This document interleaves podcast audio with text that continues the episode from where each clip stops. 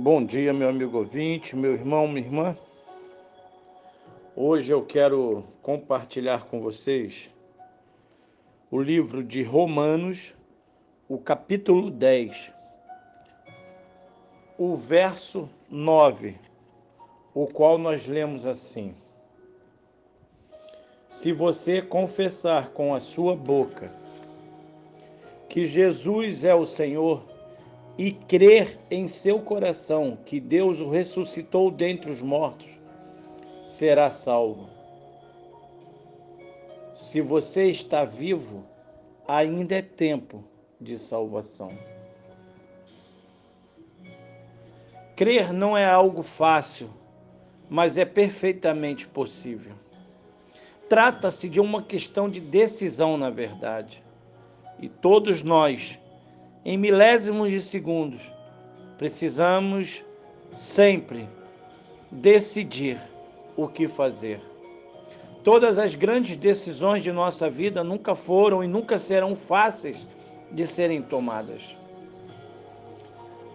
Apenas pense um pouco sobre elas e chegará a essa conclusão. Sim, mas são essas escolhas que são decisivas e que trazem as consequências mais profundas em nossa história. Da mesma forma, não foi fácil para Jesus, o nosso Senhor, decidir ir para a cruz e morrer por mim e por você. Esta foi uma decisão que ele tomou, contudo. O novo nascimento que podemos experimentar só é possível porque ele decidiu morrer por nós. Ele morreu, sim, a nossa morte para que pela sua ressurreição pudéssemos nascer de novo. Foi pela escolha de Jesus e sua vitória sobre a morte que hoje podemos encontrar um novo nascimento. É preciso decidir. Decida crer apesar das circunstâncias. Saia da sua zona de conforto e dê um passo de fé. Sim, meu amigo, dê um passo de fé em direção daquele que verdadeiramente fez, faz e ainda fará toda a diferença.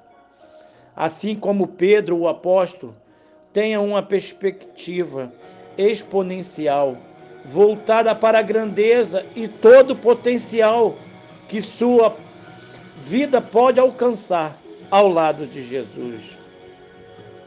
Dê esse passo rumo a uma vida sobrenatural ao lado dele, com consequências nesta vida e na eternidade. Como o grande e famoso pregador britânico Spurgeon. Ele dizia: uma fé pequena leva pessoas até o céu mas uma grande fé traz o céu até as pessoas. Que a sua fé em Jesus gere esse efeito em sua vida.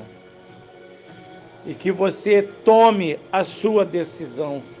Aceite a Jesus como seu único e suficiente Salvador, aquele que verdadeiramente entregou-se por amor a mim e a você. Aceite como Salvador e ele se tornará Senhor da sua vida. Que Deus te abençoe, que Deus te ajude.